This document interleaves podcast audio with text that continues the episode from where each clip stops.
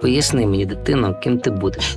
Ой, я тут на інтерв'ю питаються, в якому ти класі, я не пам'ятаю. Це ідеальна донька. Не треба паритись. Батьки хочуть, щоб їхня дитина вступила туди, куди не вступили вони. Нафіг тікайте після першого курсу.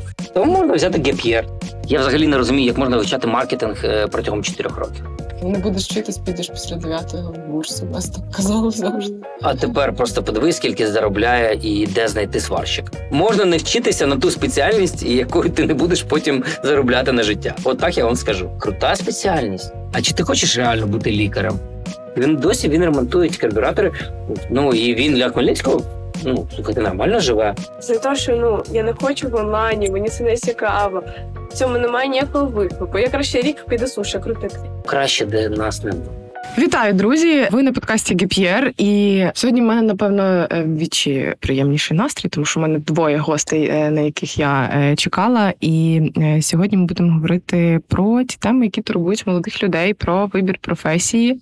Е, Про, е, мабуть, те, як батьки і діти мають говорити про вступ, бо я думаю, що це теж дуже важлива е, тема. І е, сьогодні в мене в гостях е, Олександр і Валерія Педан. Привіт, дякую, що долучилися. Привіт, привіт. Е, Як, до речі, ваш настрій? Ви за такий осінь, е, вже пора навчання. Як відчуваєте ви це чи, чи ні? Як тебе, Лєр? У мене в цьому році перший раз, коли 1 вересня це просто четверг, а не 1 вересня. А, ви навчання, щоб Да, тобто я навіть не знала, що 1 вересня, зазвичай 1 вересня ми готуємося, а в цьому році такі поспати можна. Ніхто навіть не знав, що воно таке.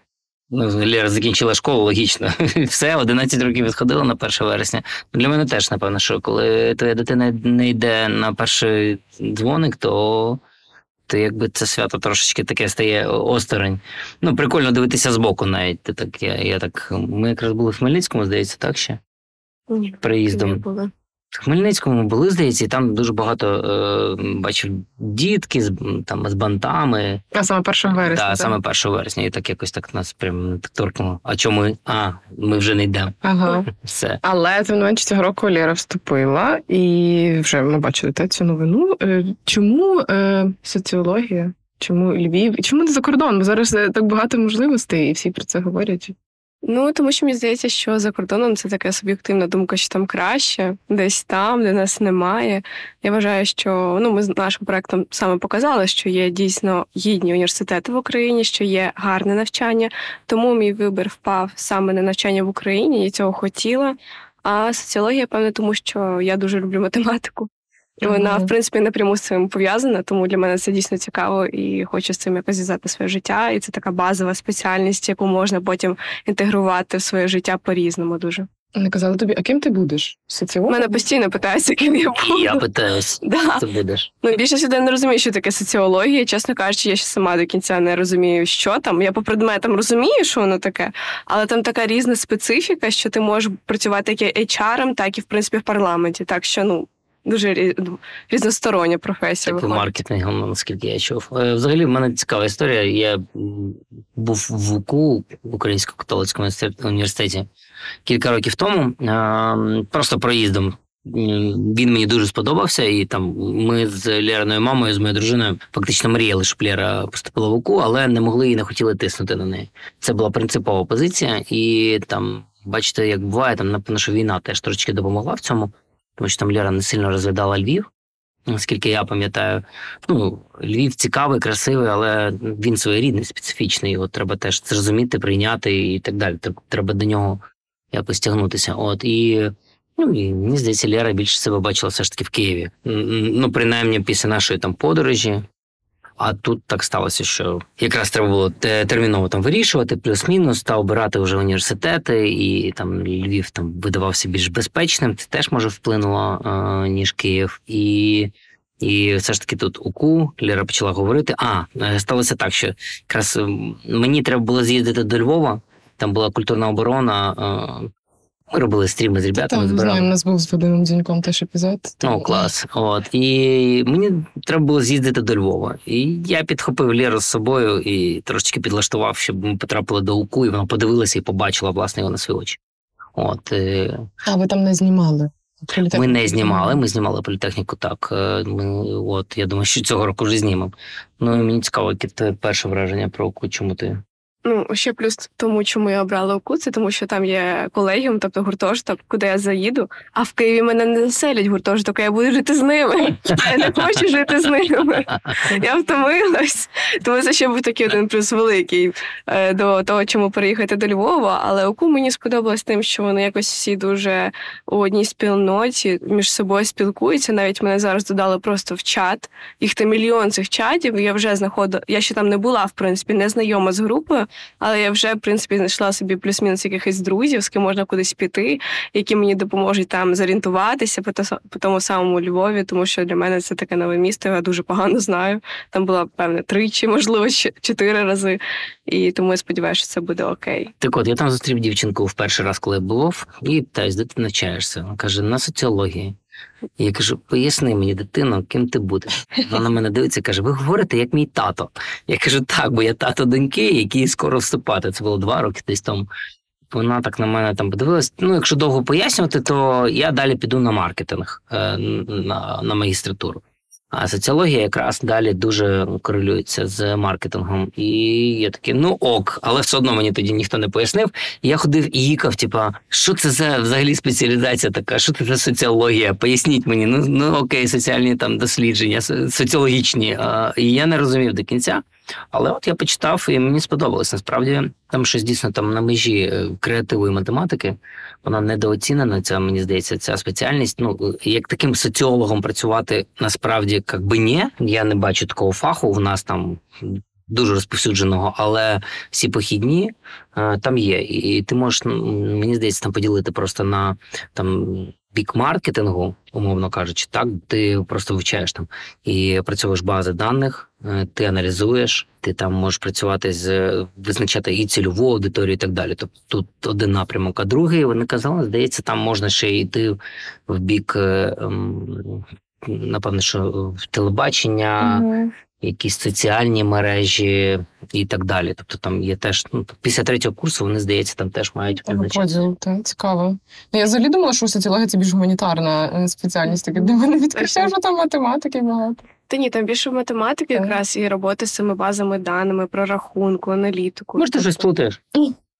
Я читала програму вже, а ти ні? А? А, ні, це, ну тут ти виграла. Е, Як коли почались розмови про давай визначайся, вже треба вступати? Ну, якщо там не враховувати власне контексту війни, коли вже там, чи був якийсь тиск, що Лєра, давай вже може якось е, куди будеш вступати? Буфлер. Ні, ну якби тато взагалі не дуже знає, в якому я класі. У нас була така смішна історія. Колись я сиділа на математиці в школі, дзвонив мій тато, не думаю, ну щось терміново, виходжу, там кажу, алло, що сталося? Він каже. Ой, я тут на інтерв'ю питаються, в якому ти класі, я не пам'ятаю. Ну тобто все було так. Він навіть не Ти була чи то в шостому, чи то в сьомому. Ну так, дійсно, можна перепутати. А він дійсно не знав, чи я готую до того дзино, чи ні. Я сама знайшла собі репетиторів, з цим займалася. Це прикольно. До речі, Ляра мені пише: «Е, тато, закинь мені там гроші на, на карточку. А, я маю заплатити за українську, чи це що за Да, я репетитор? українську займалася. Кажу, а де ти взявся репетитор? Ну, я знайшла, я вже з ним займаюся. Думаю, блін, ну клас, це ідеальна донька. Не треба паритись. Ну, ну взагалі я за те, щоб не тиснути на дітей. І ну, просто Лера себе зарекомендувала. Там 11 років вона навчалася самостійно. У нас не було з Інною взагалі проблем із навчанням Лєри. Типу, Я завжди казав, вона хоч, якщо вона просила щось допомогти їй там по навчанню, це, це більше вона хотіла уваги просто. Ні, ні, я просто приходила, кажу, тато, допоможи. Такий нічого не роз. Ого, неправда. Я нічого не роз. А він сидів з цією книжкою і такий, що від мене хочуть? Яка математика за шостий клас? Я нічого не пам'ятаю. Які яблука збирати, скільки їх там штук. Нащо вона мені це принесла? Ну так і було. Ну, математика не моє точно. Ну, англійську до мами теж приходила, мене мама вчитель англійську, вона теж так на мене дивилася, потім каже: ну Лера, ні, давай ти якось сама. Та своїх важко вчити.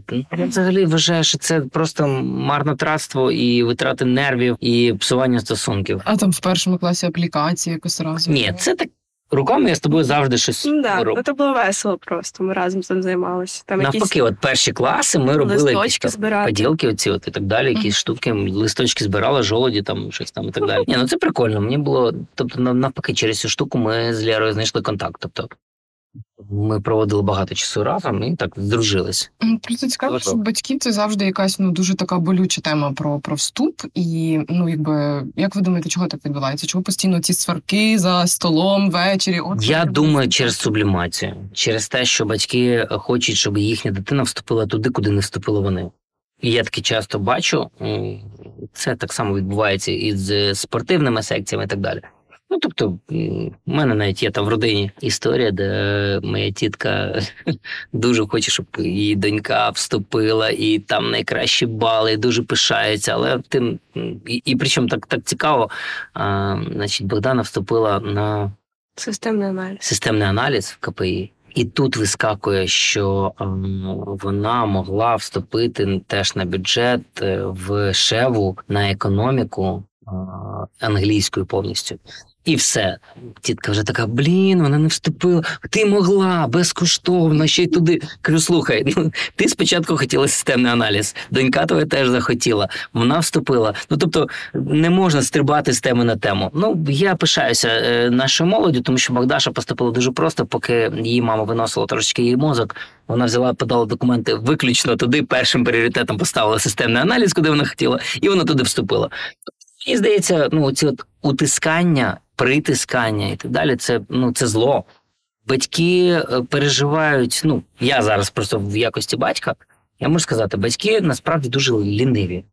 Ну, в когось є там проблеми, наприклад, там з фінансами, да, і вони там кажуть: ну, дивись, вчитися в іншому місці, їхати в Київ, це дорого, ми потягнемо, не потягнемо. Я їх тут розумію, але ну там я насправді е, ми зробили все е, для того, щоб там Лера навчалася в найкращих вузів. І ну і навіть якщо б Лера вступала десь на бюджет, то в мене була принципіальна позиція, позиція, щоб це був контракт, що ми можемо собі це дозволити. Хтось не може, ми можемо, і ну, саме тому ми так. е, А тобто, навіть якщо вона би вступила на бюджет, Да, я думаю, що ми б пішли на контракт. Ну, ну то це, це правильно. Е, є точно діти, які хочуть, але не можуть. І от в них точно, коли вже і навчання, плюс проживання в іншому місті і так далі, це все накладається, батькам дуже важко. Я нормально і багато працював. Я відкладав на навчання Лєри, і це те, куди я готовий і буду інвестувати. То Лєрі я там сказав свого часу, Лєр, ну там ти будеш вступати туди, куди захочеш. е, Але єдине, що ми розглядали більше Україну Мгм. одразу. Тобто не через фінансову складову. Мені здається, це такий правильний патріотизм. Ну, тобто, мені не подобається статистика тих, хто повертається. Тобто тих, хто не повертається, їх більше. От і а зараз такий час, що точно я, я наприклад, пишаюсь Лерою, що вона обрала вуз в Україні. Це круто, це патріотично, це, це навіть правильно. Ну мені здається, вона є вже теж трошки прикладом для молоді, і, і, і це класна позиція. Зараз е, всі мають мати позицію. Я твою позицію пишаюся. Дякую. Як взагалі батькам, ну, дітям навіть говорити з батьками, коли відбувається такий тиск для реакція, до речі, як би ти? Я би слухала і робила по-своєму, чесно кажучи. Так, Це тому, що ми на тебе не тиснемо, напевно, що чи тиснемо. Ну ні, ви не тиснете на мене, але мені здається, навіть якщо б на мене тиснули собором спеціальності професії, все одно ж вони не подають за мене ці заяви. Тобто це я сижу, по шуті мотиваційні, їх подаю. І то, що подам, то і буде, якби. То я би послухала і зробила по-своєму. Якщо в батьків є влада, вони можуть сказати ні, там буде тобі допомагати фінансово, чи не буде тебе підтримувати взагалі. Слухайте, можуть і зроблять величезну помилку, мені здається. Вони зіпсують е, свої стосунки з дитиною. Ну тут вибір дитини на першому місці. Розумієте, в них, ем, як сказати, типу, це перший усвідомлений вибір е, і таке право на не знаю, на свободу, напевно, ще. Ну, типу, це перший таке, вон, дитина перша говорить, я доросла. І я обираю. І якщо ви дитина, яка е, ну є пасивні, звісно, такі, які, ну, типу, мені по барабану, в хлопців це більше, напевно, що ну, вони хлопці дорослішають пізніше. От дівчата, напевно, що трошки раніше там формуються і, і визначаються своєю метою. От е, є пасивні, яким ну дійсно треба десь допомогти там і натиснути. Вони напевно, що всі брали гіп'єр, не парились. І, і тут я з ними теж десь погоджуюсь, тому що от зараз там ідуть дебати з приводу 12 років чи ні. А я за. Ну, ну я коли вступав, я чітко по собі розумів, що я, ну, я, я хотів на театральний. Мої батьки там не тягнули в Київ. І тоді в мене став вибір, і я просто йшов туди, куди було там легше вступити. Але ти сам обрав. Та як я? Я обирав в Хмельницькому один університет, е, Хмельницький національний. І ми- ще працювала моя мама, і ми вибирали просто там спеціальність, яку можемо потягнути фінансово, і яка більш-менш понтова, ну, типу, економіка. Ключовий критерій саме. Так, ключові критерії в батьків такі: поближче додому, бо ну, логічно можна жити вдома. А, другий це мені ну, напевно, що ціна може впливати, а, або вступ на бюджет. Це теж дуже впливає, е, ну, що ти можеш зекономити. Все ж таки там 4 роки там, платити та, людям, і ти не знаєш, що буде завтра в нашій країні. На жаль, трошки інша ситуація. Ну і е, ще оцей критерій, типу, крутий університет, крутий факультет. А який, як на мене, це вже просто такий е, архаїзм, і нам стільки юристів, економістів. Хто там у нас ще ну, із таких може міжнародні відносини просто мене ж тіпає від того. У нас ну просто стільки виявляється дітей, які мають представляти Україну на міжнародній арені. Я просто пишаюсь ними. Але знаєте, що я вам скажу? Я все одно бачу в Україні е, тенденцію, яка ще йде е, за часів радянського союзу. Це суто династійна історія. Це династії. Тобто в дипломати йдуть діти дипломатів, і що б ви мені про це не казали. Ну для мене цей факультет мене можуть зараз там проклянути всі на міжнародних відносинах, але давайте подивимося ту кількість, яка працює за фахом. Раз. І я не зовсім люблю таке ставлення. Вони такі випликані, вони такі всі круті, міжнародні відносини, ну, бо ж це міжнародні відносини. От, а решта, хто навчається поруч з ними, навіть викладачі, там вже були е, насправді скандали з цього приводу, наскільки я пам'ятаю. Якийсь скандал був навіть пов'язаним. Хто вона там була? викладачка англійської. Викладачка англійської, здається, вона викладала Порошенкові, і Так, щось там навіть таке там був замішаний. І він сказав, що я не думаю, що вона так. А я думаю, я бачив, я спілкувався з студентами і бачив, що до інших ставляться не так, як до них. Ну окей. Але мені здається, це внутрішні проблеми університетів, з якими треба боротися. І вони, ну. Давайте так я скажу, приїжджаючи повз факультет міжнародних відносин, подивіться, які там стоять машини. І все стане зрозуміло. І якщо ти ще розумієш, що туди при, поприїжджали самі студенти на цих машинах, то як би для мене такі для мене це дуже тригерна тема. Нема цього, ну зараз можливо вже відходити ці престижні професії. Типу, ти вступаєш, щоб в тебе була робота. От чи ви помічали це навіть працюючи в рамках проекту, спілкуючись? Ні, є. У нас ми були з різними студентами. Ми не були на, на факультеті міжнародних відносин, ми були на Да, це інших, не були. тому ми можемо говорити про інші. Що скажеш? Ти Ні, але залишилось таке, що там лікар це престижно. Це зазвичай- зазвичай батьки нав'язують, мені здається, дуже сильно. І якраз таки, якщо ти навчаєшся 12 років в школі, це може перекрити питання з цією яскравою маніпуляцією. Тобі нема 18 років, ти сам нічого не вирішуєш. А коли ти вже 12 років відівчився в школі, і ти зазвичай випускаєшся 18, ну повнолітнім, по суті, це якраз таки мені здається прикольна ідея, тому що ти більш свідомий і якраз немає цієї великої маніпуляції зі сторони батьків, що ти нічого не знаєш. Поки тобі немає 18, ти нічого мені не скажеш, я твоя мати, я за тебе вирішу. І Це було прикольно, Крута ти все-таки думка. вчилася 12 років. Хоча після 18 все одно можливо буде якесь це обмеження через наче адміністративний ресурс в руках батьків у вигляді там фінансової підтримки. Ну слухай, тут є завжди прагнення і можливість навчатися на бюджеті. Давай так. А, вперед, я знаю, просто в мене є бюджетні місця а, і є можливості. Можна, ну, я взагалі знаєш за що? Я за те, щоб ну, те, що я чув серед там е, таких досить е, потужних е, бізнесменів. Ну, не люблю це, щоб назвали бізнесменами, зараз всі підприємці. підприємці. От серед підприємців там, в всяких формах, які я там і вів, і, і слухав. І мені подобається ця позиція. Нинішній студент, скоріш за все, те, що я бачив, сучасний, і навчається і працює разом. З другого, третього, ну, перший точно ні курс, треба увійти. Ну, а от другий, третій, от з третього курсу, мені здається, переважна більшість студентів, з якими ми бачились під час універчика, які були в нас гідами, а це це вже е, апріорі активні студенти, тому що вони подавали заявки, вони хотіли бути в нас гідами, вони на нас чекали, готові взяли, взяти були на себе відповідальність показати свій вуз. Тобто вони здебільшого вже працювали. І це круто. Мені здається, це круто, тому що ти за 4-5 років навчання, якщо не е, стажуєшся, не працюєш, ти втрачаєш. Я взагалі за таку трошки більш універсальність. Зараз мені здається трошки інший час. Ну І з дистанційкою це ну, більше. і з дистанційкою Стільки вперед. часу з'являється дистанційкою. І друзі, які навчаються, вони кажуть, о, лекції можна поспати.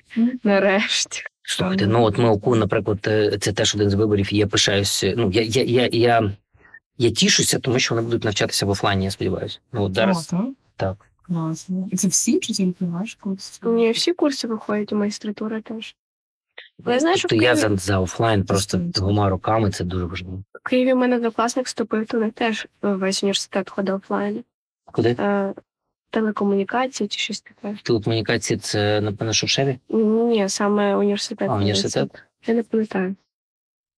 Ну? На Соломінці, теж А, на Соломінці. Університет виконавців. Але у них ректор такий, що ми виходимо.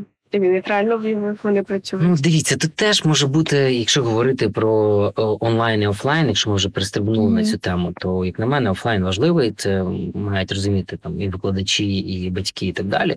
Не всі є по-різному, а, але є певна економія, коли діти не виходять е, взимку в офлайн і там їм треба опалювати, наприклад. Якщо ну залежить від того, наскільки там в університеті все гаразд з фінансами. Це теж один з критеріїв. Я кажу з, тому що е, ну звісно, перший це бомбосховище, їхня наявність і можливість, щоб туди скільки людей е, до них доступ і так далі, в якому вони- вони стані. Це найважливіше. Тобто, перше це безпека, зрозуміло. Але друга, ну подивіться, я, я впевнений, що є університети точно, які лукавили і не виходили в офлайн суто через якихось через економію. Але ну мені як. А батькам, ну давайте так. А батькам, які платять е, контракт повний, ну щось не корелюється в мене ця історія. Тобто, е, насправді це ще не, не недостатня свідомість українців і прагнення відстоювати свої права. Е, Я думаю, де-інде в інших країнах, там, зокрема там в Штатах, те, що я бачив, я трошечки вивчав там систему спорту їхню і е, був дотичний там до освіти. Слухайте, вони вийшли вже на такі пікети і мітинги, батьки, якби заплатили не за навчання дітей, а їм сказали, у нас буде онлайн і там якісь там непереконливі причини, вони би просто винесли і вони відстоювали би свої права. А ми ще не до кінця це вміємо і, і боїмося чогось, і так далі. А, а мають і студенти мають, і батьки мають відстоювати свої права. Тому що ну єдине, що тут їх має бути переважна більшість тих, хто хоче офлайн. Думки зараз розділилися. Ви ж знаєте, там хтось каже, ну це небезпечно, хтось каже, це безпечно. Ну тут подвійна історія. Одна теза, яку я чув від батьків, і вона мені близька. Там е, жіночка каже: у мене дитина, там, наприклад, я йду на роботу. Я в Києві, і що мені безпечніше лишати дитину вдома саму, і вона не піде нікуди там ховатися, бомбосховище і так далі. Чи в школі, наприклад, в університеті, де її змусять піти. Каже, мені здається, що так буде безпечніше, якщо її будуть точно забирати. Це одна з думок, але вона має місце бути. Якщо тебе міні-блок це завершувати, то як е, дітям і батькам е, взагалі говорити про вступ? Зі мною. І як дітям і батькам Говорити про вступ, якщо враховувати те, що ну, вас бачите, які, як на мене, ідеальні, здорові комунікації, що стосується вступу, але те, що ми говорили, то не тиснуть діти, батьки дітей з Ну, з боку батьків скажу, що це ну, ще раз наголошую, то вони можуть зробити дуже велику помилку, зіпсувати дитині життя, ну фактичне життя. Тому що а, завжди пам'ятайте, якщо е, дитина, якщо ви заважаєте дитині здійснити її мрію, саме заважаєте, а не підтримуєте, не факт, що вони вам потім пробачаться. Ну, це дуже проста історія. Якщо ви змушуєте дитину стати, умовно кажучи, не знаю, там економістом, а він хоче бути там Актором. актором. У мене була інша історія. Е, З творчими професіями, якраз, як на мене, трошечки по-іншому і трошечки краще. Чому? Тому що воно прорве. Звісно, для актору театру і кіно певно, що треба здобути е, профільну освіту. Бажано. Але ми можемо побачити кількість е, акторів, які вийшли з нівідкуди. Ну, тобто, які не отримували її, їх можна потім наздогнати. Ну, зі мною так сталося. Я пішов вчитися на економіста, паралельно грав в трьох командах КВК, ну і знайшов себе зрештою на телебаченні. Я навіть не проти. А якщо в тебе творчі якась е, творчі потуги а, і бажання, але ти ще маєш якусь при- щось прикладне, От війна немає зараз зйомок, і ти можеш щось робити своїми руками. Ну, це така одна з тез, яка зараз є. Але з іншого боку, якщо це, наприклад, е, художня школа, то там може треба відточувати цю майстерність. Не знаю. Я Це втрачання часу. Мовно, якщо домовити з батьками, зараз я повчусь на економіста, потім вступлю на театральні, але чи є відчуття того, що ти можеш втрачати час? Е, Є відчуття 100%. Я, я за те, щоб просто батьки прислухалися до своїх дітей. Інший час, інші можливості, інші діти. Не треба міряти їх під себе. Якщо ваша дитина прагне, в неї горять очі будь-якої спеціальності, вона, вона вам може пояснити, ким вона буде, як вона буде заробляти, якийсь там маленький бізнес-план на життя. То не підтримати її в цьому, ну це дуже велика помилка. Ну це не є правильним. Значить, ви нехтуєте взагалі їхнім я. Це все. Ти що скажеш? Я таке наговорив, наговорив. Так, стільки всього говорив, що вже мені нічого не Ну а як тобі боротися? Як ти вважаєш, як боротися школярам із думкою батьків, які хочуть їх? Да, чи, чи серед твоїх друзів може є якісь такі? Робити саму презентацію, береш Microsoft Word або Microsoft PowerPoint, робиш презентацію топ Пічем. 10 причин, чому я маю вступити на театральні. І стоїш годину, я як вчитель розповідаєш, чого я маю туди вступити, чого воно мені подобається, чому ви маєте змінити свою думку. Якщо навіть це не працює, то А якщо у тебе нічого потім не виходить, ти не знаходиш свою професію, і мама тобі каже: ну от я ж тобі казав. Треба було б на медичний вступати. Окей, а якщо вийде, то що мама скаже: Окей, ти молодець. Ну, типу, завжди треба завжди є якісь. е, Ну, ну це життя. Ти кожного дня ставиш ставки. Я не азартна людина, але ну ми кожен день вирішуємо, ставимо собі якісь там завдання, і ти щось вирішуєш, таке, яке може бути там і позитивний принести результат, і негативний. Десь ми ризикуємо. Ну, е, якщо ця дитина готова піти на цей ризик, до речі, тут є ще класний лайфхак. Я просто е, в нас є така традиція вступити, і якщо не пішло мучити її всі ці 4-5 років ту спеціальність, нафіг тікайте після першого курсу.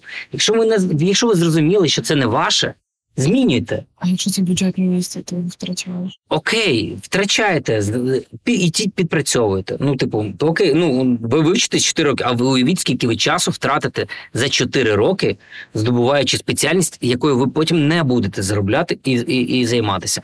І вам потім доведеться все одно десь ці години напрацювати. Ну, типу, так не буває. Що ти приходиш, і ти такий хабась, там вчився 4 роки на економіста або на юриста, а потім такий хабась, я айтішник. М-м, ребята, вам доведеться потім фігачити е, якісь, не знаю, курси, не курси, може щось там вище. Одразу думайте.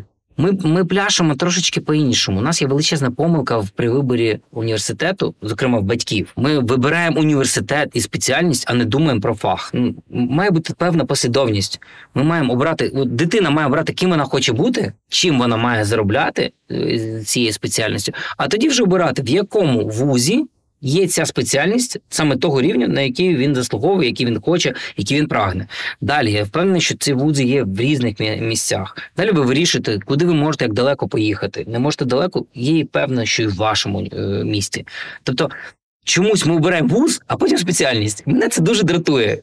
Ну, Батьки з точки зору економічної, я думаю, мислять. Ну, так як ти сказав, що типу там близько біля дому, там бюджет. Бюджет це, напевно, найпріоритетніше серед е, вступників. Що ну вступив, головне, що не бюджет. А це що не якщо це не твоя спеціальність, ну Ну, дивіться, куди ще інвес- інвестувати, як на своїх дітей? Давайте я перепрошую. Давайте е, ми, ми така нація, яка от ми бідуємо, бідуємо, а збираємо потім десь е, раптово і купуємо своїм дітям квартири. Ну це правда. Або робимо весілля. не- Або робимо весілля на мільйон. Ну ми ж ми ж українці такі, що немає грошей, немає грошей, зовсім немає грошей. Все нема що їсти, дістають долари. Це правда, це про нас. Так от, е, як на мене, е, і як роблять ті самі бізнесмени в світі, ну тобто мільярдери не купують своїм дітям е, бізнес або квартиру. Вони вкладають в їхню освіту.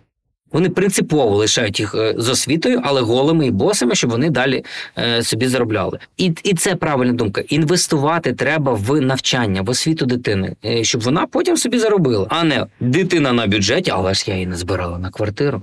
Окей, потім сидить та дитина на квартирі, але без роботи. Ну sorry, я не знаю. Е, я дивлюсь на цих дітей молодих, сучасних. Я дивлюся на прогресивних, на прогресивну молодь, ті самі айтішники, а, якісь не знаю, аграрії круті і так далі. Вони не прагнуть навіть купити ту квартиру. Вона і не треба. Це наші такі е, батьківські, радянські, якісь ще такі, знаєте, принципи. Вони навіть маючи гроші.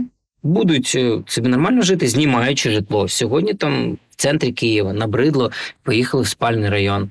Вони там назбирають собі на якусь е, машину. Вони хочуть якось пожити. У них просто інший підхід до життя. В нас це акумулюватися, оце, от знаєте, так піджатися, е, економити на всьому і так далі. Вони хочуть жити, тому не заважайте їм, а навпаки, допомагайте. Дайте їм спеціальність, якою вони потім зароблять і на квартиру, і на машину, на краще життя. От і все. Просто треба змінити в себе в голові цей тумблер. Дуже сумно, що інколи діти, от наше покоління, воно з батьків цю модель перетягує і теж все життя. Так. Ну, якщо тобі в голову це постійно втовує, то звісно. Тобто, Лєра, ти не заперечиш те, що ти можеш після першого курсу забрати документи з університету, якщо Так, так. Якщо не піде, то на акторський. О, цікаво. Давайте трохи про універчек. А до речі, я не абітурієнтка, але з великим задоволенням дивилася ваші випуски. І як я для себе розумію, це такий відповідь на виклик, зокрема, профорієнтації, якої, на жаль, в нас ну яка не дуже поширена, і ви, використовуючи доступні канали комунікації для молоді, робили цей проект. Е, Чи, чи точно так? І взагалі, що чому ви вирішили його робити? Ну, давай, давай будемо чесними. По-перше, я вирішував свою проблему. Це чесно, принаймні. В мене є проблема, яка збіглася з проблемою 95% українців, в яких є діти вступного віку. Е, Вона в нас однакова. Нічогісінько не зрозуміло про наші університети. Sorry, університети не вміють себе нормально презентувати. Або губляться в інфопросторі, або не використовують сучасні методи. Е, Я не знаю чому. Але зайдіть на будь-який сайт будь-якого університету, ви ніфіга не зрозумієте. Та там реально там жесть. Як я почала заходити, там якісь плашки незрозумілі. Він ніби до історичного часу той сайт поставлений якимось ще студентом на першому курсі за п'ятірку, не знаю. Хто його, що його робив і для чого не зрозуміло. Ну тобто інформації мало, вона не зрозуміла. А є дуже багато міфів е, про те, що у нас там не знаю, зіпсувалося навчання, про те, що там в Польщі краще. Ну, друзі, мені здається, треба спочатку попорпатись в себе перед носом. Пошукати. Ну, така е, історія нашої країни вже 30 років. Є вже дуже багато е, молоді, які за ці- ці 30 років вивчилися в Україні і керують країною приймають рішення, підіймають економіку. Ну тобто не можна так зневажати нашу освіту. Я вважаю, що вона крута. Але треба шукати. Це те, що я говорив, що треба знайти е, класні. Ми зосереджувалися на тому, що в я впевнений, майже в кожному вузі є якась крута спеціальність, є круті викладачі. Ну, найкращий варіант ну, е, розглянути, щоб все стало зрозуміло, це театральний. Там є е, керівник курсу, то там набирає викладач, і там йдуть на викладачів. І от можна просто глянути: один крутий. е, Режисер, і він працює в театрі, і потім ці діти йдуть далі, йде і далі. І другий ніякий, і ці діти йдуть в нікуди. Ну sorry, але це правда. Так само і з університетами. Я впевнений, є спеціальності, які прям там є класні прогресивні викладачі. Не знаю, там беремо КПІ, ну 100% це технічний вуз, і всі знають, що IT, айтішники там класні. І вже більшість розуміють, що і бачать, це вже просто не можна не побачити, що там дефіцит на них, вони закінчуючи вуз та будь-які будь-якому зараз вузі it спеціальності, ну тому що вона нова, викладачі нові. У нас трошечки є застаріла база. Окей, шукайте там, де є круто. Читайте, зараз відгуки є всюди. Е, Ми, знаєш, коли обирали університети, є кілька університетів, які ми не поїхали, не хочу говорити, але ми просто почитали відгуки про цей університет і зрозуміли, може дуже круто виглядати, але. А ви не хотіли показати от іншу точку зору, що так? А ми не ревізор. Ні, ні, ні. Ми, ми просто е, це було б набагато з одного боку легше, хайпувати легше на негативі. Але в нас була інша місія показати навпаки класні варіанти, де можна навчатися. Це такі все ж таки патріотичне виховання. От е, ну і є ще один такий нюанс. Якщо ти раптом би ми почали хаяти університет, нас би не пустили туди.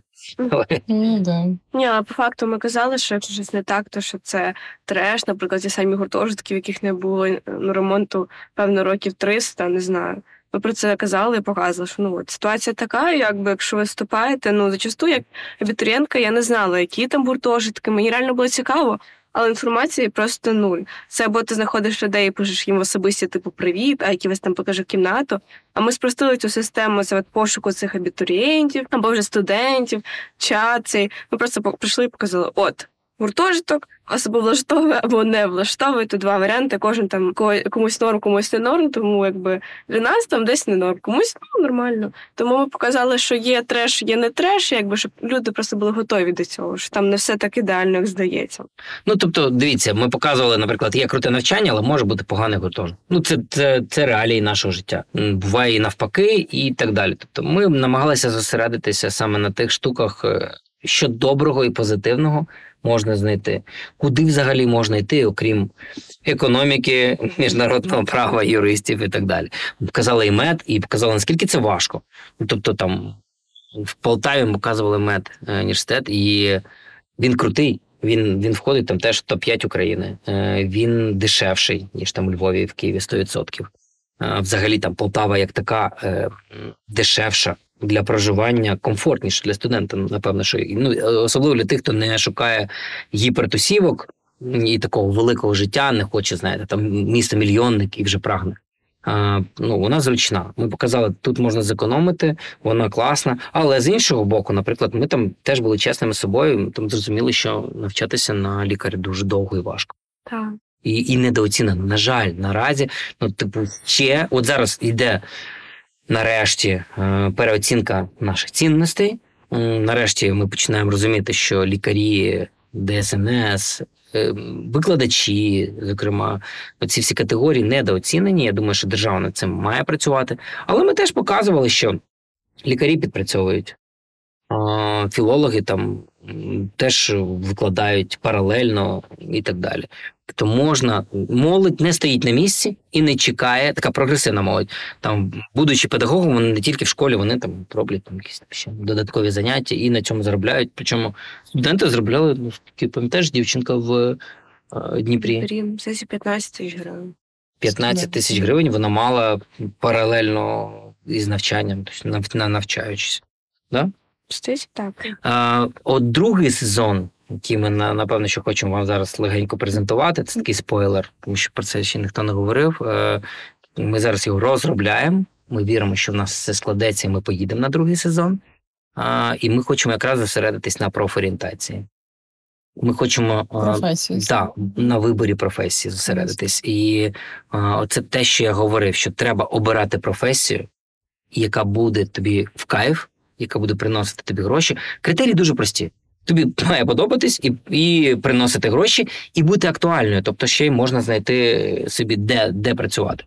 В принципі, три простих критерії, на які ви маєте відповідати, коли обираєте для себе професію. Подобається, скільки ти будеш заробляти, чи тобі достатньо, і наскільки вона актуальна, наскільки є робочих місць, щоб ти знайшов собі там працевлаштування. Хочемо е, піти трошечки далі, поїхати новими університетами і е, показати е, шлях від там того, як ти здобуваєш освіту, до того, як ти потім і де можеш працювати за цим фахом. Дуже цікаво, а якщо ти от в 17 років взагалі ну, не дуже розумієш, що ти хочеш. То біда. Але це тяжко. То можна взяти gap year, як тебе називається. Gap year, да, можна. Ну просто це а, якщо зміниться там через 5 років, ти попробуєш різні досвіди. Ну, чи, чи ти не відкидаєш такого? Е, що зміниться саме? М, м, Ну, бажання там себе в чомусь іншому реалізувати. Змінююся.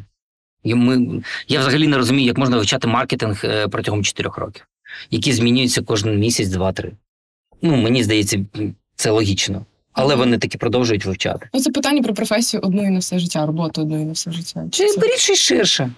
Ну, там Лера обрала для себе, ну теж до кінця не розуміє, вона взяла соціолога, який потім після третього курсу може подивитися ширше. Після четвертого, після бакалаврату точно може піти на магістратуру в різні місця. М, І, і це прикольно. Ну, типу, беріть тоді щось таке, що хоча б в вашому напрямку. І знову ж таки, я казав, після першого курсу може у вас в голові щось змінитися. Але на першому курсі зазвичай всі вивчають базові науки. От таку просто стабільну базу повторення школьної шкільної програми. І, і окей, переведіться після першого, якщо зрозуміло куди. Думаю, що це не важко. А от з приводу там year або там 12-річної освіти, я теж вважаю, що ну трошечки діти в 17 років не до кінця розуміють. І я вважаю, що в нас недооцінена система коледжів. Ми для себе вже себе трошки ми кажемо коледжі. Це, Типу, тобто ти маєш на увазі професійно-технічну освіту?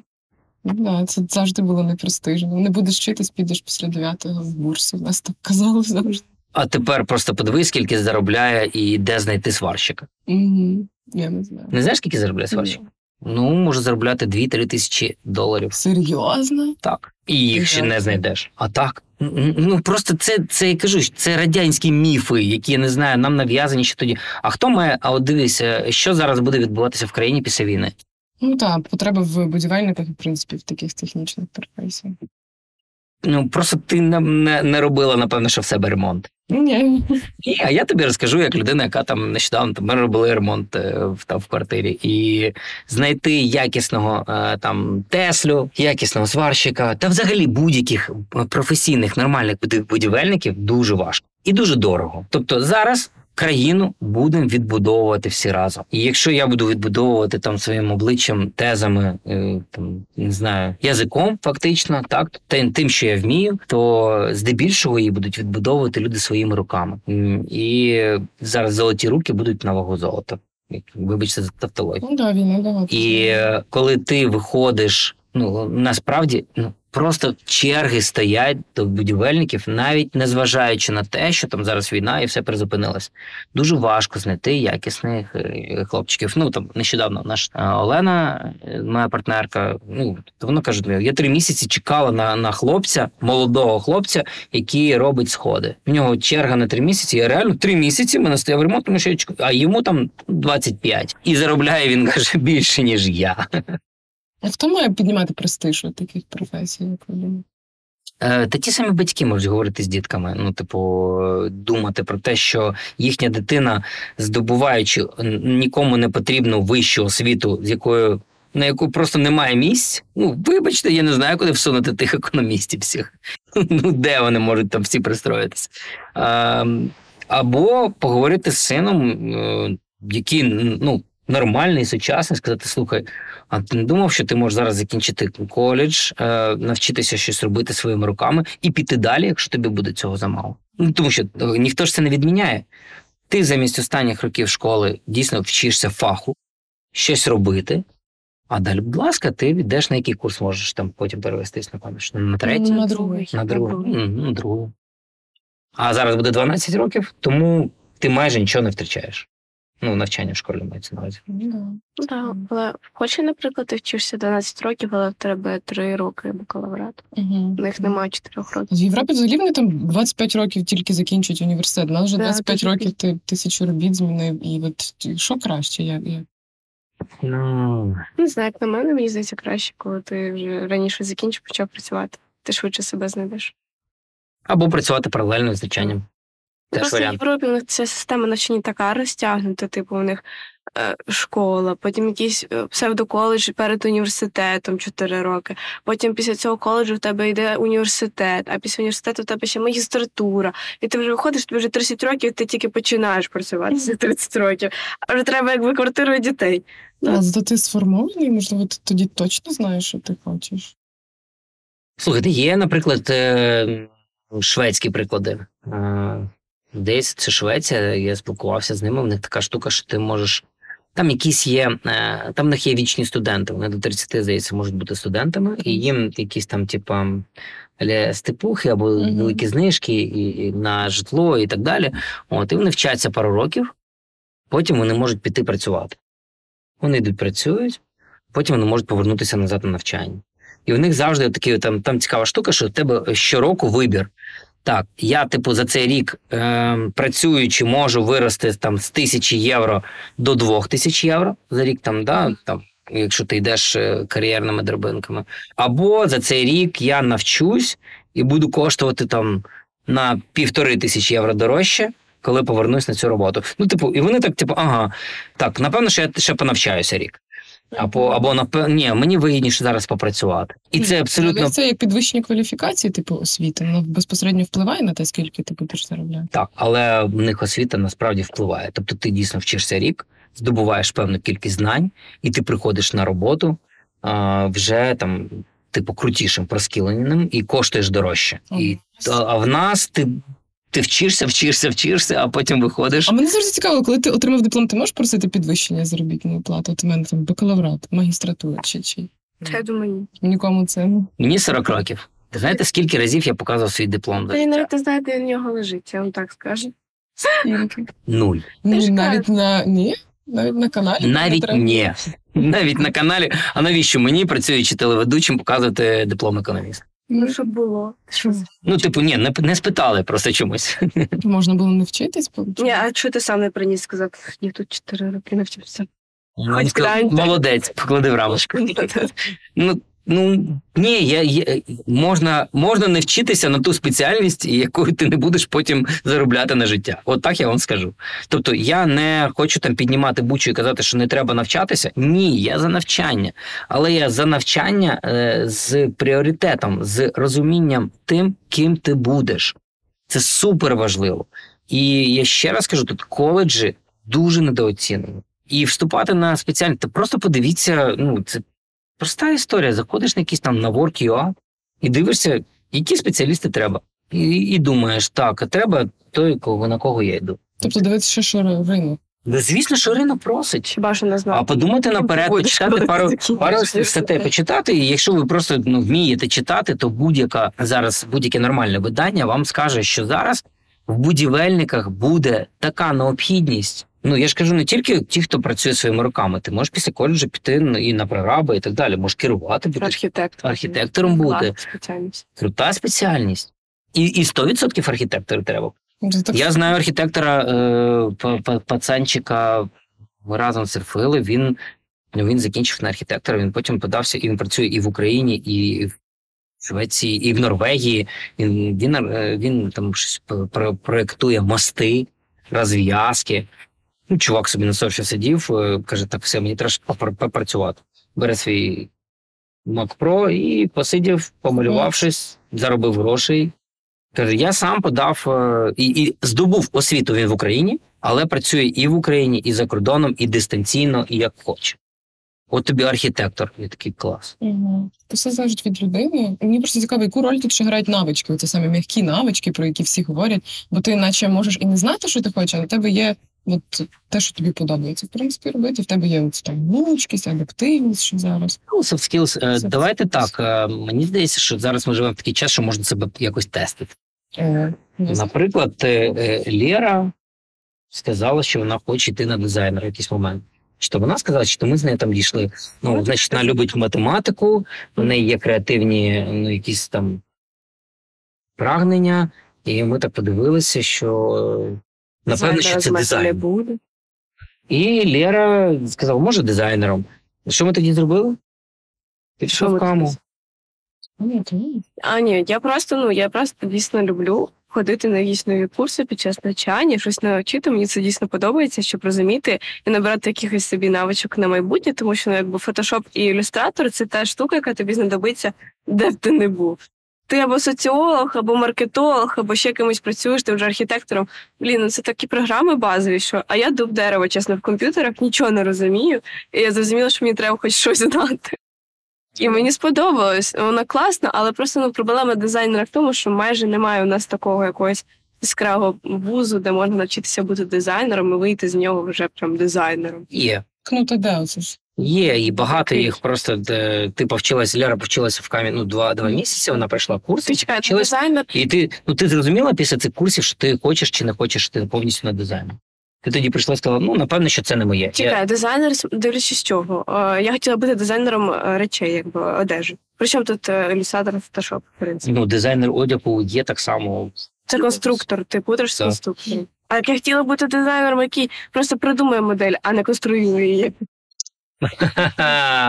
Ну, ти хочеш будувати будинки без фундаменту, тоді виходить. Так. А чого ні?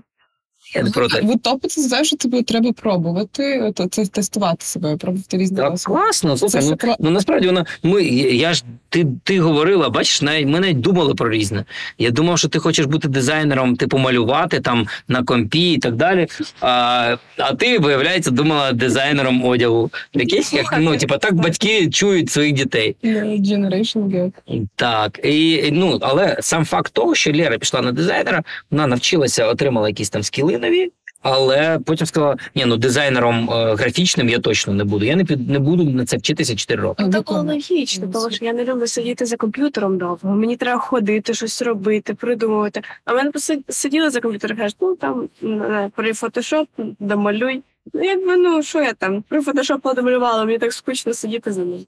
І, і це і це ти вже е, відрізаєш частину спеціальностей, за якими не хочеш працювати. Це краще робити під час навчання в школі. Так, це був 11 клас Це взагалі було літ. Ну, типу, Мгм. цей курс не був Так. такий великий, там він щось два місяці, і це якраз е, влітку. Це тобі стимул вставати не в три дня, а хоча б на дев'яту піднімати свою дубку. І це всього двічі чи тричі на тиждень, тому так три два місяці.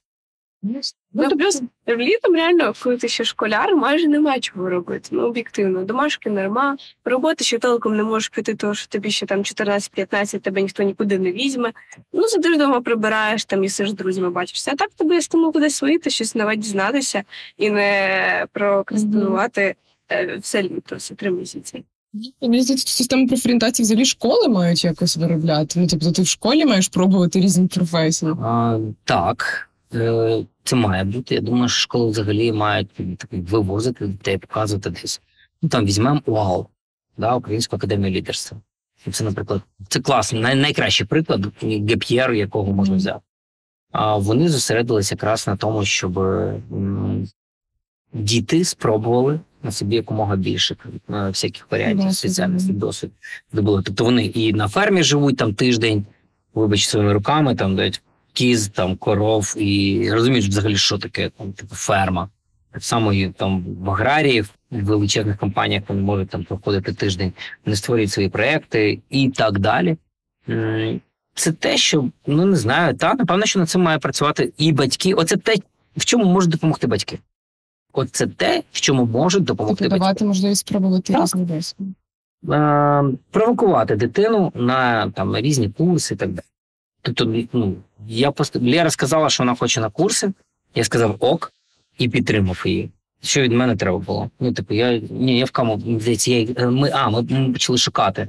І Лера шукала паралельно, і я, і ви- виявилося, що типу кама. Да, Ки- ну, це Київ е, Academy of Media Arts. Вони ну, прикольні, вони сучасні, там такі прям. А я з ними, ми з ними співпрацювали до того по Junior.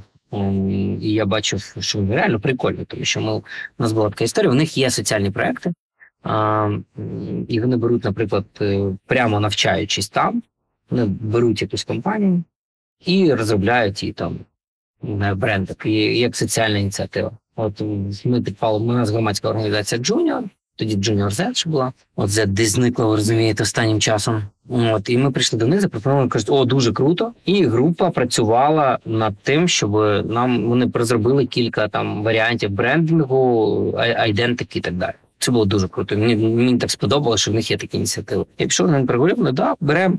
Лера 17, там 16-15 років було. 15 Ну зараз 17. 17 років. Тобто це тільки закінчила каву, то на твою думку? І чому мене тролиш? Лєрі там, да, було 15, десь там 15-16 років. Ну, десь там, ну колись там. Тому, ну, ще мені здається, ще прикольна ідея, коли, наприклад, бать- батько або мати працює, може взяти свою дитину до себе на роботу і показати, що от я, наприклад, бухгалтер. Ну це так, ти сидиш трохи бумажки, і так хай дитина біля тебе посиде день з цими бумажками повозиться і зрозуміє її, не її. Бо, наприклад, так мене тато привів на канал, показав, як він працює. Я з ними побула на одній зміні, зрозуміла, що ні. Взагалі не моє. Це крута така практика. Тоді можна дитину не заставляти вступати в медичний, тому що ти лікар, і вона має теж стати лікарем. Ну, мене якось бабуся повела до себе на роботу, я після того зрозуміла, ні, ні. Так, оці от я не люблю династії. Sorry, для мене це такий теж така червона ганчірка просто. Я лікар, твоя бабуся була лікарем, і ти будеш лікарем. Вже Окей. місце тепле вже. А нічого, що там людина там не знаю. Я боюсь крові. Будеш педіатром. Я не люблю дітей. По факту кроки барабани. Ну, ну типу, е, я, я розумію, чим це зумовлено. Е, лікарі розуміються на цій штуці, вони знають, куди вступати. Вони не бояться, ну їм не треба шукати нічого нового. Це знову від лінії. Ти лікар, ти пройшов школу лікаря, ти вже працюєш, і ти приблизно, приблизно розумієш, так, вступити краще сюди, тут буде краще навчання, тут воно буде дешевше. Тут в мене є блат, давайте по-українськи. Ем, тут я можу щось там підмазати, а ось сюди ти що підеш працювати. Клас, все склалося. Дитину запитали. Це така турбота, можливо. А, я все ж таки за те, що це лінь. Sorry. Ну, типа, турбота це спитатися, як ти себе почуваєш, ким ти хочеш бути. А чи ти хочеш реально бути лікарем? Добре, якщо не хочеш лікарем, то яким ти хочеш бути лікарем? Знаєш, типу. І, мам, я не хочу бути лікарем, то яким ти хочеш бути лікарем? Ну так у нас відбувається. Ну, але так, нічого. е, Тут, знаєте, більше сподівання насправді ну, на свідомість батьків зрозуміло. Все ж таки теж приходить нове покоління там батьків, які вивчилися не зна на кого, працюють і іншими, і вони теж можуть змінювати свою там точку зору. От, але я більше все ж таки вірю в нашу молодь. Тому що мені здається, молодь наша більш свідома, вони прикольні, вони будуть відстоювати свої права.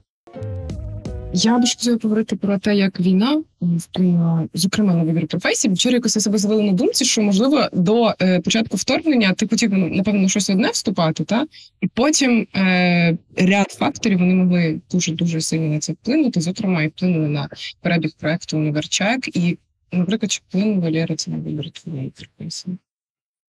Та ні, насправді в мене якось як була соціологія, так і залишилась. У нас з 10 класу в мене висіло як важкий тягар наді мною, який чекав мене. Але ні, навіть після війни мені здалося, що це гарна ідея. Це така спеціальність, яка певним чином може допомогти суспільству. Це робота з суспільством, це якби робота з вирішенням проблем, аналізом цих проблем. Вона актуальна навіть зараз. Але я думаю, що є певні спеціальності, які зараз не дуже будуть актуальні. Хоча, ну, мені здається, не буває неактуальних спеціальностей. Всі якимось чином корисні і будуть приносити для суспільства користь певну. Здається, що буде зараз вже йде переорієнтація на а, прикладні спеціальності.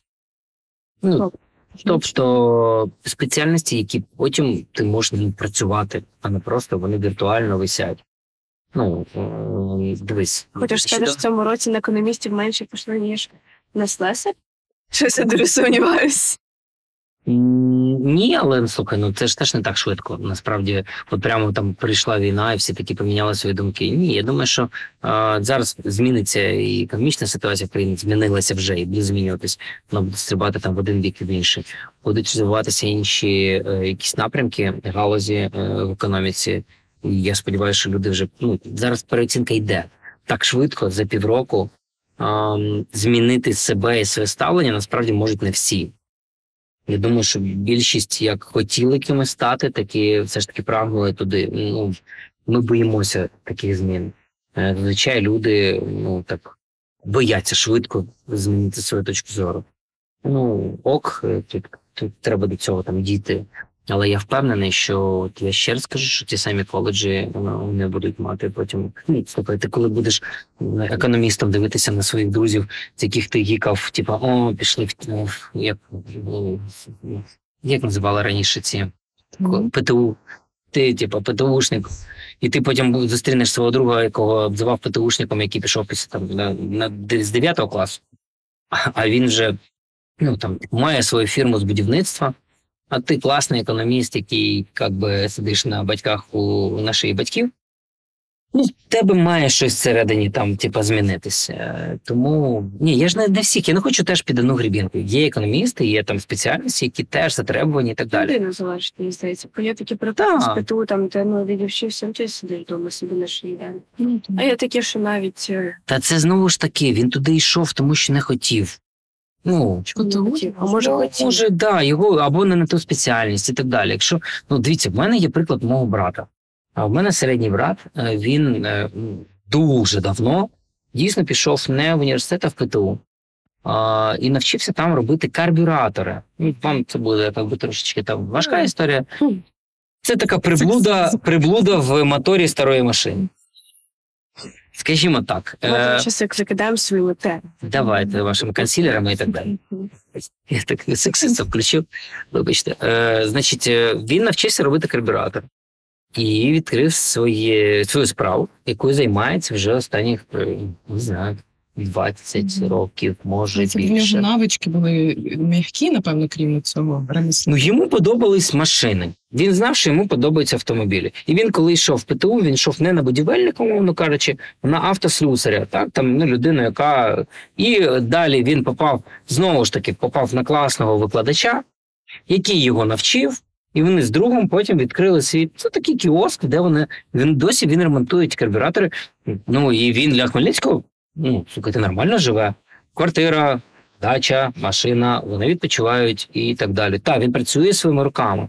Був там період важкий, вони там реально мили це все в якомусь там в бензині і дихали цим. Ну так, є ж зараз вони змін, слава Богу, з'явилися на якісь штуки, і він вже там ну так не робить. Е, але він всі ці роки мав і має роботу. Ми вже думали, що машин немає тільки стільки старих, це радянські машини. ще. Але вони є, вони приїжджають і він працює. Ось вам простий приклад того, як він своїми руками побудував своє життя. Не хочу далі порівнювати. А мій старший брат отримав е, вищу освіту. І от він з тою вищою освітою себе шукає, шукає, шукає, шукає. 50 років шукає. Ну, як би, ну, на жаль. Ну, бо це від навичок, бачу, мені щось здається. Треба знайти свої навички, треба знайти, Зрозуміти. зрозуміти свої сильні сторони. І Але туди. це треба час, так що треба брати гіп'єр. Або під час школи. А зараз буде 12, вже нема коли. Після 12 років школи ще й взяти гіп'єр. Ну так, ну то може бути. Так, це вже треба. Цікаво. Я, до речі, подумала, що діти в регіонах, можливо, в них немає можливості, там, наприклад, в каму піти чи ще кудись. Тобто, що їм робити. Так онлайн курсів багато. Онлайн. Так, і багато, реально. Зараз в Ютубі що хочеш можеш. В принципі, вся інформація, яка на курсах є, вона є в е, такому вільному доступі. Просто її треба пошукати, і з тим треба зайнятися. У мене хлопець каже, що немає такої інформації, яку нереально знайти в інтернеті. Він каже, просто комусь це лінь робити, йому проще закинути ну, тисячу гривень за цей курс, і де тобі так все розписано, ти почитав. А комусь не лінь це зробити. Він це знайде, пошукає. Є лінь, а є ще навички. Я теж не можу знайти і сидіти. Я, я не зможу, наприклад, сидіти на Ютубі, дивитися і це робити. Це треба мати якусь там, не знаю, стриманість. Ти, я не знаю, на яких чого не зможеш. Та мене харить, я ну ти. і Мені треба бігти кудись. А там, коли колектив, там я вже мені тут відповідає це, я вже відповідаю вчи, там викладачу. Тут в мене вже ком'юніті.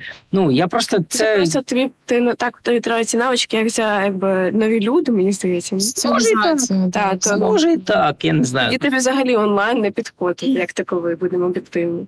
Тому що там, не знаю, університет онлайн, мені здається, важко взагалі якось конектити своїми одногрупниками. Це така велика проблема, як наразі, яка є. Ну це правда. До речі, в, в мене були там певні курси онлайн. Звідти я не вийшов. Ну в мене звідти не з'явилися друзі взагалі. В будь-яких курсах, які були офлайн, в мене зав'язалися стосунки з людьми. Знайомства, якісь там спільні. Ну, так, соціалізація це головна перевага офлайн. Але, але все ж таки, знову ваше прагнення. Лєра тут права на всі сто. В інтернеті зараз є все. Ви можете і дивитися, і пробувати, і працювати. У мене є е, у мене такий друг, е, є в нього жінка. Вона щось там вдома сиділа, в них чотири, чотири Йоріка, вся фігня. В якийсь момент вона каже: Ой, а моя Маша вже там е, пише сайти. Кажу, які сайти? А там, коротше, знайшла онлайн-курси, там пройшла і вже е, сидить, кодить, пише сайт. Я такий, Серйозно? І виявилось, ну, в- неї є хист до цього. Вона спробувала. Вивч... Вона каже, вона в онлайні вона вивчила по підручниками в онлайні якісь там мови кодування. Я взагалі не розумію, як це можливо. Все, дівчина, причому ну, ну, їй було явно не 17, їй було 35 років, умовно кажучи. Вона, вона з самого початку, тепер в нього там роботи немає, а вона робить, лупашить сайт і так далі. Далі пішла вже якусь там Угу. почала скілитись. Тобто, це можливо. Бажання. Бажання головне. Я кажу, треба визначитись з пріоритетами. І от ну, зараз війна точно показує, що нам треба там якусь мати свою точку зору, розуміти себе і розуміти, куди ти Тобто війна більше вплинула на цю переоцінку цінностей, ніж на зміну професії і так далі. І як я розумію, більше на, на зміну міста, бо, наприклад, Лера хотіла вступати в Київ. Багато, мабуть, хто хотів переїжджати в якісь міста, але через військові дії цього не зробив, бо часто місто обирають. А, будуть ще ті, хто, ну, наприклад, в Харкові все одно там не так безпечно, тому що навчатися поїдуть до Києва. Буде зараз ротація по Україні, все одно але Я думаю, що вузи на заході України будуть теж там переповнені, тому що. Ну, Так, я дивилася по заявкам, то там ну, топ було всі університети, які в топі були, то спочатку, спочатку львівські, потім Украї... ну, київські. І ну, все одно найбільше заявок були на техніку львівську, там Франка, таке Мгм. ну, слухай, Лера Ні, ну, вступала до УКУ, і там теж ну, ну, непогано написали на МТ, але Ні, там не погано, ну, просто таки погано. ну, 170, Це добре. 177. Ні, ну враховуючи те, що в цьому році було щось 5 тисяч людей з трьома двохсотками, то це якби ну, не дуже. Ну так, це, це, це. Тут в мене теж є питання. Я не знаю, як можна написати з трьома двохсотками така кількість людей, жодної помилки не зробити. Проїхали. Так. Розбираються. Та багато навіть з цим НМТ було насправді. Але ні, давайте так. е, В них була важка ситуація. Насправді е, так швидко відреагувати, знайти нову форму подання, там захисту і так далі. Тобто, уявіть собі, скільки людей складали НМТ, НМТ за кордоном. Ну тобто, тут треба ще Складно забезпечити Так. прозорість процедури. зняти шляпу. Треба, що вони взагалі придумали цю схему, запровадили і зробили це все вчасно. Вступили в цю Але можна краще було. Ну будемо слухайте. Скажімо так, це нам Бог подарував можливість в цьому році полегшеним варіантом вступити. Але цікаво, багато людей могли вступити. Тобто, якщо, наприклад, дуже багато 200 бальників, і хтось міг би вступити, але не вступив через те, що Бюджетних місць багато забирали, ті, що не дуже добре знали, мені здається. Ну, тут немає якоїсь такої прозорості. Якщо ЗНО було, ну там списати майже нереально було. У мене був знайомий, який приніс телефон, сховав в але в нього той телефон вкрали, він нічого не списав. Так, це інша насправді ситуація. Да, залишився і без телефону, без е, гарного ЗНО, але тим не менш, якби на ЗНО було важко списати, мені здається. А на МНТ ну, нічого, ну мало людей, хто перевіряв. Не було такої перевірки. Я розумію, що не, не вистачає людей, не вистачає приміщення, тому що це ти на комп'ютері маєш писати. Ти не можеш на це ти написати на папірі, тому що ти можеш посадити 100 людей, і ще 100 людей, які за тобою дивляться. Це реально проблематично, мені здається. Та й плюс система всіх роз, розділити в дві зміни. Це не один день вся Україна пише. А їх цих днів багато, ці варіанти зливаються. Не тебе хоч і забирають цю чурнетку, але чесно кажучи, ну всі варіанти були на наступний же день. Просто треба знати, де їх шукати. От і вони повторювали, тому що ну, там той, хто 26 писав математику, воно потрапило на мій на моє третє число один в один майже. Якщо хтось е, зробив з 26, то він знав, що було у мене. Але я не знала, це було дуже прикро. Та нічого, все вступили, слава Богу. Ну, але я понервувався. О, Перше в житті, певне, тато нервувався за мене навчання. Я просто, Вдома я вас просто буде діалог. кам'яне обличчя я не покажу. А він просто такий заходить на, той, на ту таблицю, де я була список, він такий ти з 90 один. Що будемо робити? Я кажу, то нічого не будемо робити, а що ми будемо робити? Ох, ти з 90 один. Там перед тобою вже час прикольно. Я бачу, ти вже 55 там. Азар, азар. А, а, а, а вдруг ти будеш 60 а вдруг ти не пройдеш каже, папа. Ну, не пройде, то не пройде, пройде, то пройде. Ну, що я можу зробити? Вже нічого не можу зробити, по факту. Знаєш, сама говорила, якщо я сюди не прийду, то я беру ГП'я. Бо я реально не хотіла просто в онлайні навчатися. Не то, що ну я не хочу в онлайні, мені це не цікаво. Це така depression obsession для мене. Реально. У нас коли в школі був онлайн, я спала. Мені не цікаво. Ну якось ти вміють вони тебе зацікавити. Ти нікого не знаєш, ні з ким не спілкуєшся. Ці чати отут вже сидять, ти вже реально тобі надоїло бачити цих людей в телеграмі, в тому самому. Цьому немає ніякого вихлопу. Я краще рік піду суші крутити. Я мамі так і сказала. Що суші? Не знаю, просто кажу, що я б суші крутила. Ну це ж один досвід, який можна Так, класно, ти вдома самі суші крутити. А потім можна ще в Японію поїхати, да. Все, намалювали перспективи. Окей, суші так суші. Ну. Ти можеш суші крутити зараз паралельно навчаючися. Да, у Львові цілком. Каву варити львівську. Тому так, Віктор. Я тебе навчу. Ну тобто війна все ж таки повпливала, але не настільки, що Ні, вплив війни ми відчуємо трошки пізніше. саме Це на вищу освіту. Так, так, так. Слухайте, а як не вплинуло? А яка кількість українців виїхала навчатися за кордон? Хіба це не вплив? До речі, знаю, що ті, хто за кордоном, вони вступають і дистанційно продовжують навчатися. Офігенно. Це ну, Ну, взагалі це геніально, коли в мене були такі знайомі, які дистанційно навчалися за шалені гроші в Лондоні. Ну, це взагалі клас. Типу, ти платиш, я не знаю, навіть скільки 10 тисяч доларів, може більше, і, і навчаєшся в онлайні. м крутяк. Тобто, та й треба завжди зважувати, який е, вуз, яку освіту ти здобудеш, не знаю, там серед середньому вузі Польщі, і яку здобудеш тут. Ну, типу, теж знову ж таки, наскільки вона прикладна. Вони зараз ідуть, вчать е, щось там про Польщу було, пам'ятаєш, які спеціальності? Ну, типу, українці вчаться на факультеті, умовно, у нас, напевно, що українізація, в них по- польшанізація. Там, ну, собі. Ну, немає спеціальності українців. Ну, я так собі кажу. Ну, коротше, про історію Польщі, тра-та-та, де вона буде прикладною потім в Україні. Сорян. Ну, типу, чи то вони одразу розуміють, що вони Ні, не ну, це будуть ті самі повертатися. випадки, що ну щоб було хоч щось, знаєш. ну і це освіта за кордоном в Європі. Так, але вони розказують, що дійсно це освіта за кордоном, і Але вони взагалі в Європі польська освіта не вважається прям європейського стандарту. Якщо ти закінчив там вищу освіту в Польщі, ти маєш ще довчитися не прямо ну, там в Мгм. Нідерландах, наприклад, тому що там в інших країнах Європи вона не катується майже.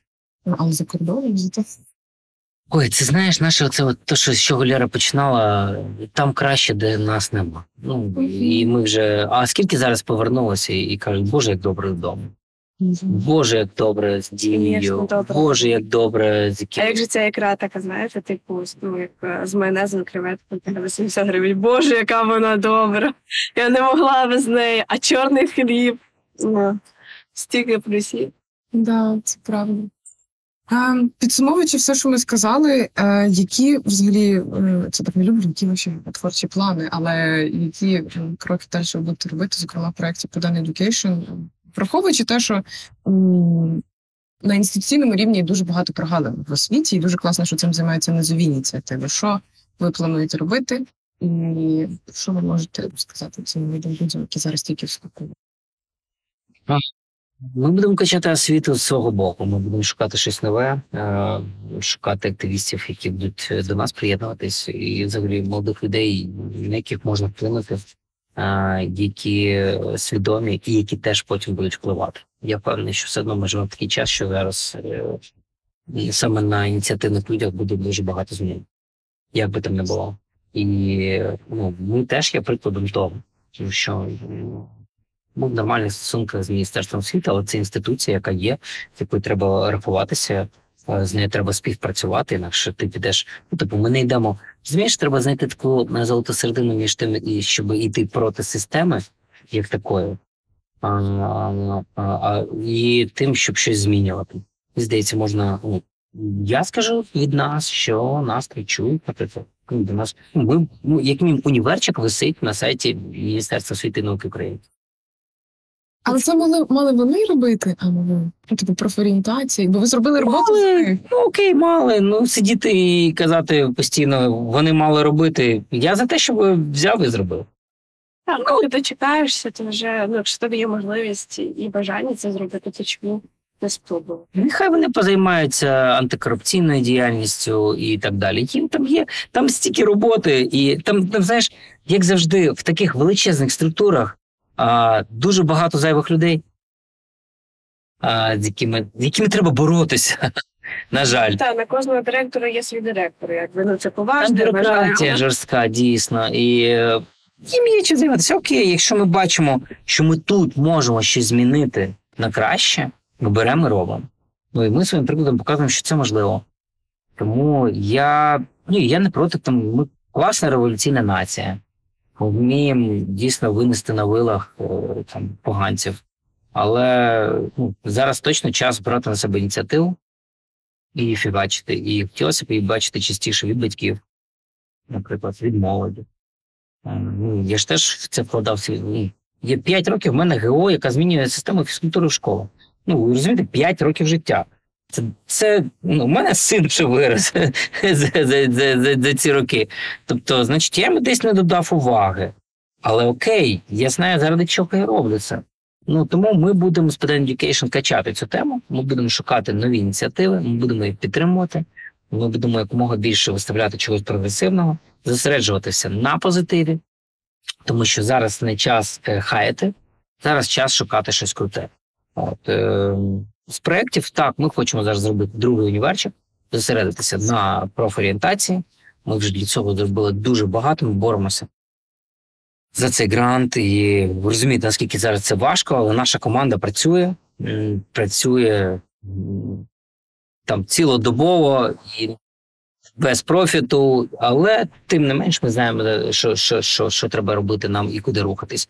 Тому що зараз такий час, що треба не зупинятись, важливо не стояти на місці і робити щось корисне, навіть якщо це зараз не приносить грошей. Окей, принесе пізніше. Якщо воно несе користь, значить ви вже молодці, ми всі долучаємося до нашої спільної перемоги. Говорю трошечки пафосно, але це правда. От е, що сказати дітям і батькам? Батьки, прислухайтеся до своїх дітей, пам'ятайте, що ви теж мріяли. Е, І повірте, що немає нічого кращого, ніж е, здійснити мрію вашої дитини. Е, За це вам точно скажуть потім дякую. Е, А якщо ви завадите, то ви можете зіпсувати ваші стосунки. Це дуже важливо. Дітям бути більш е, активними, прогресивними, стояти на своєму, мати свою позицію. Це дуже важливо. Ну і як на мене, зараз треба мати ще й проукраїнську позицію, тому що ну, кажу, я пишаюся донькою, що вона вчиться в Україні. Це круто. Ну, але я пишаюся всіма усіма, хто навчиться вивчиться за кордоном, здобуде нові знання і повернеться сюди. І буде теж підіймати економіку. Я вам теж респектую. Це дуже круто, ви молодці. І сподіваюся, що ми всі побачимося і разом будемо будувати найкращу країну світі. Лєра, що ти побажаєш е, своїм ровесникам, колегам? Бажаю всім ровесникам стати нарешті студентами, як то кажуть, студент тільки тоді, коли склав першу сесію. Бажаю успіхів в вступній кампанії, бажаю успіхів в першій сесії. То важливо, напевне, ми ще не знаємо, що це таке, але ми дізнаємось. От е, слухайте себе, більше працюйте над собою. Не сидіть е, допізна в тіктоці, я знаю, ви це робите, тому що дивитись педен може. Но я знаю, наші відео дуже класні, але, будь ласка, лягайте спати, не сидіть до 6 ранку, тому що зранку треба на навчання. От і все. До речі, там нове відео вийшло на Педан може. Можете зайти глянути. Да, і підписуйтесь на Педан Education, і на Педан може, і слухайте нас на всіх платформах. Дякую, дякую вам. Па-па!